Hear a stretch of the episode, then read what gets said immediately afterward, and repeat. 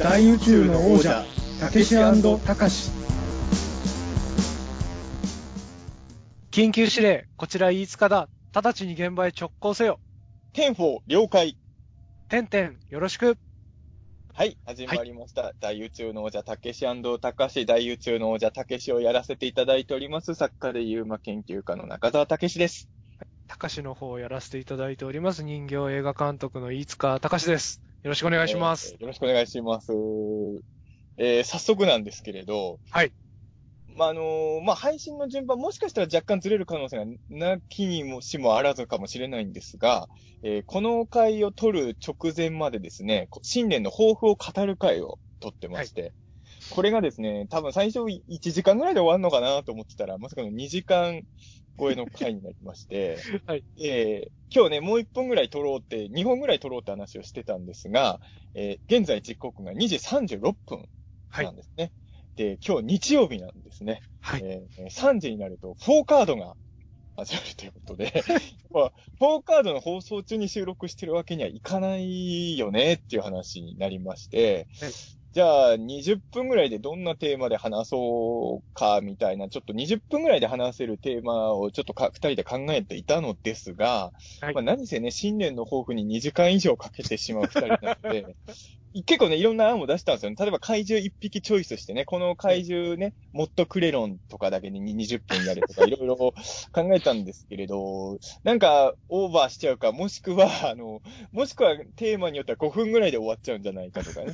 なんかいろいろあって、なかなかテーマが決まらない決まらないって言っていくうちにどんどん時間が過ぎていったので、もうこれは、これしかないっていうのが、とりあえずもう20分喋ろうっていうテーマでいこうっていうね。とりあえずもうね、20分以内に収録しないと、ポーカードの放送が始まってしまうからっていうね。ますからね。えーだから、いわゆるフリートーク会っていうやつですね。20分ということで、現在37分。はい。今日ポーカードが3時ぴったりから始まあるんですか？3時5分からですねあ。、35分から。じゃあ、はい3時には終わらせましょうね。そうですね。ねはい。ということでね。はい。まあ、あのー そうですね。一回ね、ピータン通信でもありましたよ、これ。あのー20分とりあえず喋ってみようか、やりまはいしたよ。はいはい。あの時はなんでそれや、結局、今、ピータン通信は毎週、北郎の感想をやってるじゃないですか。はいで、あれ、初期の頃は北郎感想会って多分言うても40分から1時間の間で毎回終わってたと思うんですけど、気がつくと2時間超えとかがもう頻繁に起こるようになっちゃって、はい。でもあの、ピータン通信って別に北郎の感想をはじ、喋るために始めた番組じゃないから、それしかなくなっちゃうのもやっぱり嫌だったんですよ、二人とも。うんうんうんやっぱ、北郎以外の感、北郎の感想会以外の会もやりたいんだけど、やっぱ僕らも時間無制限であるわけではないし、はいあと体力の問題もあるので、はいはいやっぱ2時間半ぐらい喋った後に、もう、1時間とか喋るのきついってやっぱなるじゃないですか。はいはいはいはい。20分ぐらいとりあえず喋ろうよみたいに収録あの時は、した、あの時は。うんなるほど。そうなんですよ。だから似てますよ、状況としては。状況は似てますね。その時何の話したんですか？えっと、20分のトークですか、はあもう全然覚えてないな もう本当に普通の、なんか今後ピータン通信でどういうことやりたいとか、なんかそんな話したかなな。た、多分いやでもね、今聞き返したら全然違うかもしれないですけどね。そしたら、ちょっと聞き比べてみたりしてもらえたらいいかもしれないですね。この20分と、あの20分。そう。多分、ピータン通信の中でもトップクラスにどうでもいい回に仕上がってる で、多分、大 大宇宙のお者の中でもこの回がトップクラスでどうでもいいどうでもいいですよね。る可能性が結構高いかもしれないからね。なんか僕、まあ、これ話さなくてもいいんですけど、なんか僕ちょっと前回の回で前こぼれちゃっって聞けなかったんですけど、はいはい。あの、正月とか年末年始、こう会社が止まってる時って僕らフリーランスってこう、はい残務整理とか、課された宿題とか、はいこういろいろやることができるじゃないですか。うん何してたのかなと思って。楽しいこととかできてたかなって聞きたいなってちょっと思ってたんですけど。おこでもね、僕は本当にね、年末年始はね、おとなしく過ごしたい派なんですよ、すごい。はいはいはいはい。大晦日とか元旦になんか派手にやりたい人結構いるじゃないですか。確かに。もう極力、あの、家でのんびりして対派なので、はうん、だから、本当に普通に、あ、特に大晦日は僕あの、緊急検証ザムービーと紅白オカルト合戦があったんで、はい。まあそれ見ながら、で、なんとなく皆さんの感想とかをネットで拾ったりしてって感じですかね。いいですね。じゃあ、穏やかな。まあ、で、お、年越すちょっと瞬間になったら僕ネット立つようにしてるんですよ。あ最近は。そうなんですだねか。ら、新年の挨拶のツイートとかもちょっと僕遅いんですよ。えー、それはやっぱりこう、心のゆとりというか、ゆっくり過ごしたいから？ってことなんですか？やっぱネットって何が出てくるかわかんないじゃないですか。あーあー、その、年明けた瞬間に不快なものを見たくないって、ちょっと、ダウンして、うん。しばらく3時間ぐらいはネットから離れてましたね、年明け。えー。そんなんしてます。あ、そうだったんですね。そう。本当はこういう話を前回したかったですよね、よく考えたらねそうで。しょうね。季節感のある話が。たけしさんの番組の話にちょっとボリュームを先すぎて。僕もすごい聞きたかったことがいっぱいありましたからあね前回は、前回っていうか、あの、前回のたけしさんの番組の後は、それだけで1本やってますからね。やってますからね。本来だから、あの、たけしさんの番組の話っていうのは別テーマの中で入れ込む話題じゃなかったのかもしれないですよね。ああ、そうかもしれないですよね。うん確かただ、あに。の、前回のあの番組の時は、飯塚さんも出てたから、やっぱ大宇宙の中でしっかりやんなきゃっていうふうに思ってたんですけど、今回は別に僕一人で出てたから、まあそういう意味ではそんなにね、掘り下げる必要ないのかなって僕は思ってたから、別にあの、いやいやいやそれだけで一本取ろうみたいには僕は考えてなかったんですけど、結果的にやっぱり、あの番組はちょっと、まあ言い訳的なことも含めてね、いろいろ話したくなる番組だから、いやいやいやいやいやいやいや。はあのーせっかくね、こういう20分ぐらいとりあえず喋ろうっていうテーマなんで、あの、さっき言ったね、1本、あの、これで1本取るにはきついなっていうけど、ちょっとなんとなく、はい。あのー最近気になった作品とかそういう話をちょこちょこっとあし、ていいですね。もういいですか？あのね、僕最近ね、まあいろん、いくつあの、映画館じゃないですけど、いくつか、はいあの、録画してたやつとか、DVD とかで何本か今年になってからも映画見たんですけれど、はいえっとね、いちょうど一週間ぐらい前に、あの、新宿タイガーのドキュメン、新宿タイガーってドキュメンタリー映画あるじゃないですか。はいはい。あのあ虎の派手な人の、本当にいる人ですよね。そうですね。あのー東京し、東京にいないリスナーさんは全くわからないかもしれないですけれど、はい。東京よく来てる人なら割とみんなまあ、名前の呼び方は人それぞれ違うかもしれないですけど、はい。あの、特に新宿よく行ってる人は多分一回ぐらい見てる人多いと思うんですけど、はい。なんか派手な、なんていうんだろう、ぬいぐるみとか鼻、造花とかいっぱい体中に身につけて、虎のお面被ってる人がいるじゃないですか。はい。僕も何度も新宿ですれ違ったりしてるんですけれど、はい。で、新宿タイガーっていうさんのドキュメント映画が去年作られて公開されて、はい。あの僕も見に行きたかったんですけど、ちょっとタイミング合わなくて劇場には行けなかったんですけれど、はい。えーえー今年になってあの日本映画専門チャンネルで放送があったんで、それ録画してうん、見たんですよ。はいはい。で、あの、やっぱね、僕の知らない経歴があの人にいっぱいあったんだなと思って、へえ。90何年、ちょっと年数忘れちゃうけど、90何年かに新宿のタワーレコードが、あの、できた時に、あの、め、チラシ、チラシっていうか、かでっかい看板あるじゃないですか、タワーレコードの。はいはいはいあはい。そこのメインビジュアルに新宿タイガーさんが採用されたらしい。あへえ。だから、僕がまだ上京とかする全然前からそういうスポットライト当たったりもしてたんだなと思って、そうなんですね。結構いろいろあって、で、やっぱりあの多分ね、あの映画を見てる人もちろんたくさんいろんな人が見てると思うんですけど、はい。僕は他の人とやっぱちょっと違う目で見ちゃうわけですよ。そうですよね。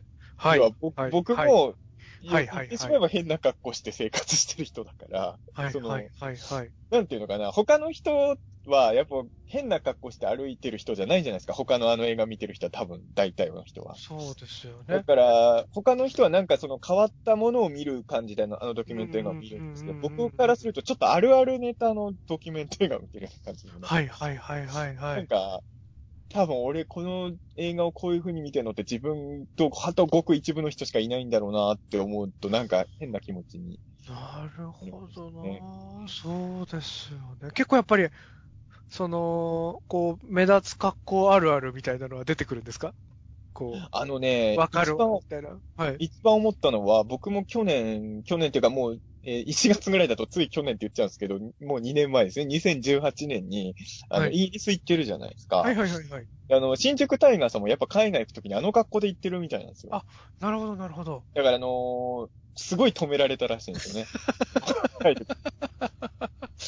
で、僕もこれあの、緊急検証ザムービーでもやってましたけど、飛行機一便乗り過ごしちゃってる、乗れなかったじゃないですか。はいはい。あれもね、明らかに僕だけ長かったんですよ。うーんそ。れやっぱりまあ見た目変だから、向こうも慎重になっちゃうわけですよ。はいはいはいはい。それでいろいろやっていくうちにで僕もね、英語力もそんなないから、もたもたしてたら飛行機飛ばれちゃったっ。なるほでど。ね、相当入国するときに大変だったみたいなのが映画の中で描かれてて、そうなんですね。国どこだったかな？ちょっとどこの国行ったか、ちょっとこ国名忘れちゃったんですけど、一回、すいません、一回見ただけの映画なんで、ちょっと細かいとこは覚えてないんですけど、その国にしばらくタイガーさんはあの格好でやっぱりいたんですよ。はいはいはい。そしたらね、向こうの現地の新聞に結構取り上げられたらしくて、へー。空港でもウェルカムだったみたいですね。へー。だから僕もイギリスに何日か、ほら僕1日しか結局いなかったから、そうですよね。何日かいたら僕も現地の新聞とかにもしかしたら取り上げられたのかなとか。一月、二月とか、うんあれですよね、ネスコ周辺にいたら、うん。そうですよね、取り上げられたりしたかもしれないですよね。なんかいろいろ自分に当てはめながらこの映画を見てる人はあんまりいないのかなと思った。なんか最初はね、正直なこと言うとね、やっぱちょっと嫉妬心みたいなのも抱いたんですよ。はいはいはい。やっぱ変な格好してる人間同士で、あの、俺のドキュメント映画も作ってほしいわ、みたいにやっぱなれちゃうんですよ。はいはいはいはい。でもはい話すと、やっぱり僕がこの格好するよりももう何十年も前からあの格好して続けたりとかもされてるんで、うんいや、まあそれはもうしょうがないというか、うえんなんで俺の映画じゃなくて新宿タイガーさんの映画なんだよって、最初に聞いたときやっぱ、それは表には出さないけど、やっぱ心の中でやっぱちょっとは思ってたわけですよね。はいはいはいはい。でもすいませんでしたっていうかね、こんなにだから僕ももかかなりタイガーさん人生の先輩ですからね。大先輩です、大先輩です。だから、中澤さんもタイガーさんぐらいの年になった時にはもう何本も、もう、もうすでに作られてますからね。こう、まあ緊急検証ザムービーでもドキュメントパートありますし。ねそう考えると、去年は変な格好してる人のドキュメント映画が2本公開されたっていう感じ今ですけどね。うん。か面白かった、面白かったですね。あだから見、てみタイガーさんがどんな方なのかって全く知らんですもんね。でも、ね、タイガーさんってあんま自分を語らない人だから、実はドキュメント映画なんですけど、過去とかはね、あんまり遡れないんですよ。そうなんですね。結構ね、推測みたいになっちゃってて。へえ。だから、そういう意味では不思議な映画、どっちかというとタイガーさんを見てる人が、どういうことを思ってるかとか。僕でも思ったのはやっぱあんだけ有名人になっちゃったからだと思うんですけど、新宿タイガーさんって新聞配達されてる人なんですけど、はい。あの、集金とか行った時とかすごいみんな笑顔で対応してるんで、なるほど。なんかもう本当に街で愛されてる人なんだなと思って。うーん。あとすごい女好きの人なんですね。まあそれは知ってましたけど。そうなんですね。僕しあ知らなかった。タイガーさんはすごい上手。映画を見る楽しみ、最大の楽しみは女優を楽しむっていう。へえ。これはね、聞いたことあったんですよね。で、僕は見る前から知ってたんですけど、で、何人か仲いい女優さんがいて、ゴールデン街に飲んでる時とかももうすごいもう、なん、なんて言うんだろう、もう、絵に描いたような褒め方というか、もう君は天女だみたいなことをずっと、すごい。僕ね、へえ、面白いなぁ。そっか、でも、タイガーさんの声とか僕聞いたことないから見かけただけでお話ししてるとこ見たことないから、確かにね。そそれだけでもちょっと面白いかもしれないですね普通の。人はそうか。で僕は多分やっぱ意識してたから、映画見る前から事前情報多分普通の人が多かったの。やっぱ、なんかね、ネイバーのまとめで一緒にまとめられてるやつあるんですよ、新宿タイガースと。新宿タイガースと僕とか、あ他にもなんか池袋にいるウルトラセブンの格好してる人とか、えなんか東え京にいる変な人たちをま、まとめたやつとかがあって、そん、やっぱどうしても意識しちゃいますよね。一緒にされちゃうことも確かに、うんそうですよね。うん確かになたまにね、やっぱドドキュメント映画とかは面白いですよね。やっぱそう。面白いですよね。それで言うと僕、年末年始で、あの、これ、作られた年度はすごい古いんですけど、はい。国川埋蔵金をはい。ずっと探してる方のドキュメンタリーちょっと見て、はい。面白かったですね。なんそれはか、糸井重里さんじゃないです。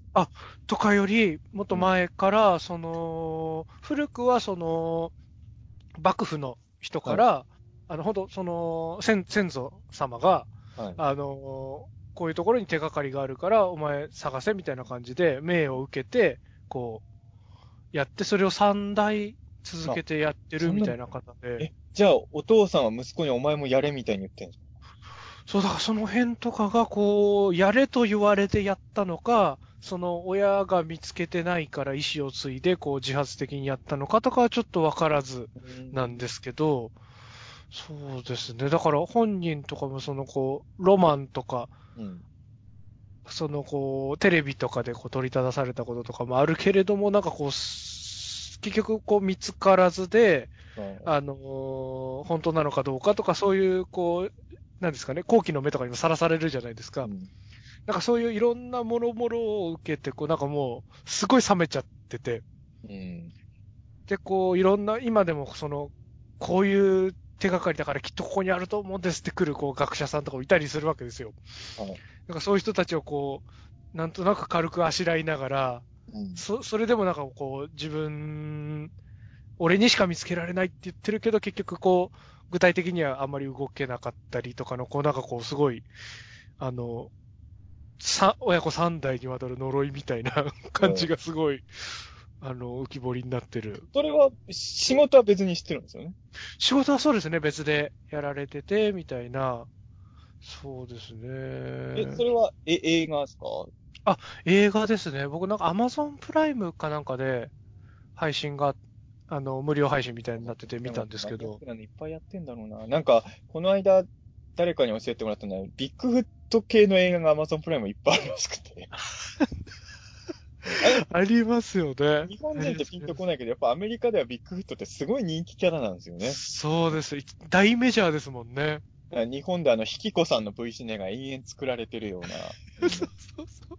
うんそうですよね。僕も2本ぐらいビッグフット映画見たことあるけど、きつかったなええなんかユーモア映画って正直きついのが多いっすよね。あの、モスマンの映画のプロフェシーとかも相当。はいはいはいはいはい。そうですよ、もうちょっと面白く作れる。いや、だから X ファイルとか当たったのはわかりますもん。だってその手のやつと比べたらはるかに面白いですよね。確かに。うん僕は、その、見るのきついなっていう面白くないのも割と好みなんで、割と見ちゃいますけど、こいうつかさんって、その、そこがわかんないですよ。あの、この多分大宇宙の王者聞いてる人は、いつかさんはどの映画にも優しい人なのかな、みたいな思うかもしれないですけどはい、あの、もちろん配信はできないところでも、あの、厳しく評価してる映画もあるじゃない。ありますね。この辺をこんなに優しいのになんであの映画んだろうって、やっぱ僕はもう、わかんないですよね、そのジャッジがね。混乱しますよね。そうですよね。どう考えたって、いつかさんが擁護してたやつよりは、こっちの方が、いや、マシじゃないだよ、と思う時も、いつかさんは怒ってるけど、この映画のがあれよりはマシだろうとか思うことすごい多いからな。あ、不思議な。基準があるのかなと。基準、あ、そう、もしかしたらあるかもしれないですよね。そう、あ、なんか、一個、一個明確な、ちょっと中田さんが納得できるかわかんないですけど、一個明確な基準があるとすると、なんか、作ってるうん作品、この作品すごいだろとか、うん。こんなアイデア思いついちゃった俺天才じゃないみたいな、うん。とか、これで金が儲かるぞみたいなのとか、なんかそういう作り手側のエゴというか、圧がすごい強い映画は、すべからく僕苦手です。そう。だから、あの、どんなによくできてても、なんかその監督のすごいだろ感とか、これで売れるぜっていうすごいこう自己愛みたいな、あとかが、こう漏れ出てる映画よりは、あ。えっと、何にもうまくいってないし、全然面白くないけど、頑張って作ったというか、なんとなくただ作っちゃったみたいなものの方が好きっていうのは、これ、すごい難しいんですが、これで売れる、売れるぜと売れるぞは違うじゃないですか。はいはいはいはい。これで売れてやるんだならいいんですかね。てやるんだはいいですけど、なんか作品にそれが充満しちゃうともう見てらんないかもしれないですね、僕。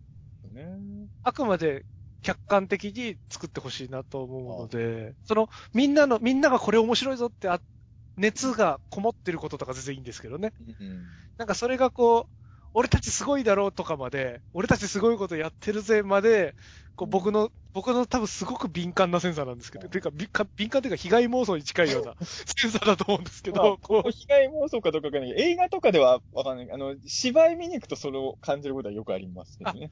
はいはいはいはいはいはい。そういう空気がすごい伝わってくる芝居いたり言いますけどね。確かに確かに確かに。とか、その固定のファンの人に甘えてる空気とかですよね。なんかこう、でもね、あのーまあ、あんま言わ、細かいこと言うと何のこと言ってるかバレちゃうからあれなんですけど、はいいつかさんの中で、あれを褒めてるやつは信用置けないリストみたいなのがあるじゃないですか。ああ、ありますね。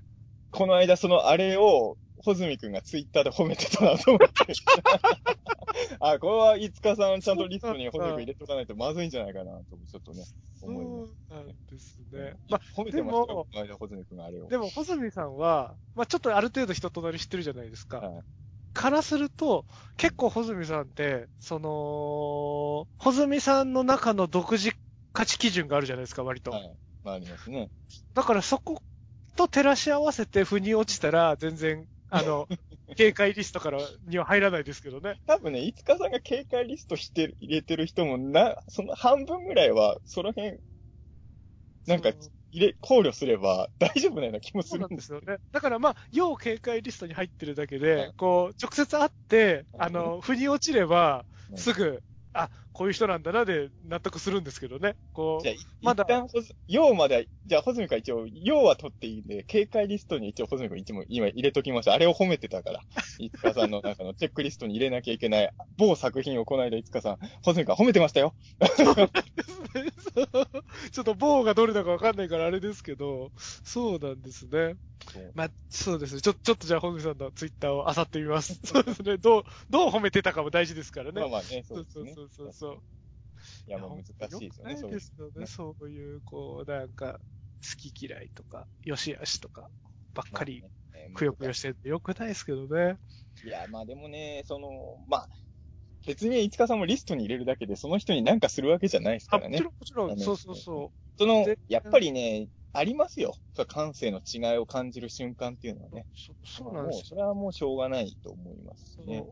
で、なんかこう、リストに入れとくことで、お互い嫌な気持ちになる、うかつな発言とか、うかつなこと言っちゃったり聞いちゃったりすることが減るかなと思うから入れてるだけですからはね。別にそういう、ことですね。そうそう、潰してやろうみたいな気でいるわけでは全然ないですからね。そういうわけではないね。そうそう。まあ、本当作品によってはこれを良しとする、うんこれ、この作品の悪しき部分に気づけない感性を持ってる人とは、もう金輪際みたいなのもなくはないですけそどん、なやばい作品ありますか？ありますね。怖いちょっわ。とありますけど、でも、まあ、まあでも、大体話話したら事情ありますからね、皆さん。そうそう。そうそう。そうそう。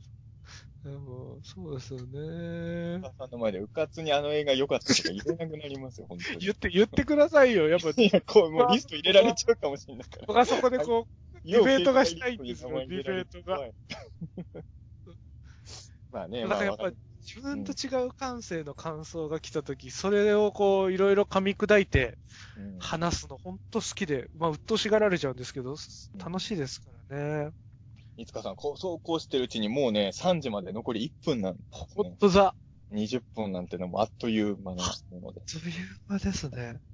もうなんかね、話していくとね、この機会に話しときたいテーマいっぱいあったんですけど、その、そんなに多分長く引っ張る話じゃないけど、どう思うって聞きたいこといっぱいあったんですけどね。やっぱ、20分であっという間ですね。あっという間ですね。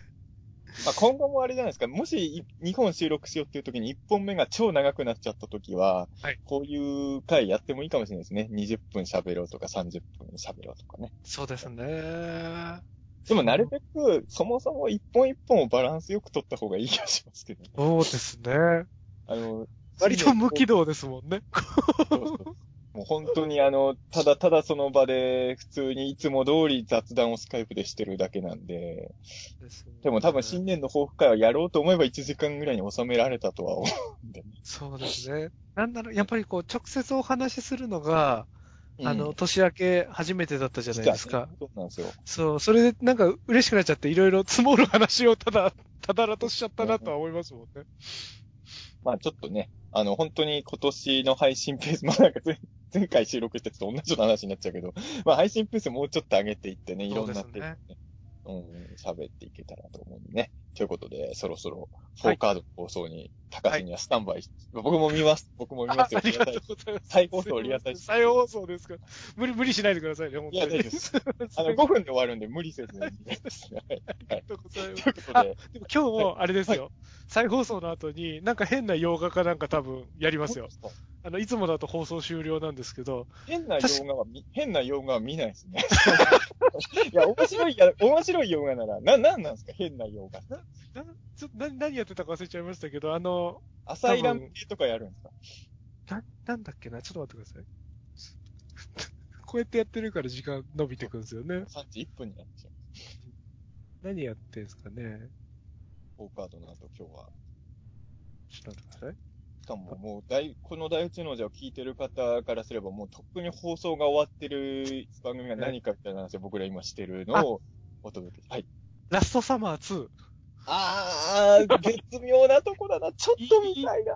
いいとこついてきますね。ちょっと見たいな、これは。みたいな。っていうか、ラストサマーって僕ね、2見たかどうかは、1は確実に見てる。確かに。2見てんのかな若干あの辺怪しいんだよはい、ちょっと怪しいですね。な。気もするけど。なるほどね。あ、でもいいな、本当はフォーカードの後ってなんか、そういう洋画が流れた方がいい。でも、ラストサマー2は変な映画って言ったら失礼ですよ。立派な映画ですよ。変な映画って言うから僕もうちょっとあの、ゾンビーバーとかその辺かと思そうですアサイラム系だと思いましたけどね。あの、ラストサマー2は立派な映画だと思そううんで。ですすね。変な映画でくくっちゃって、はいちょっと悪いですよね。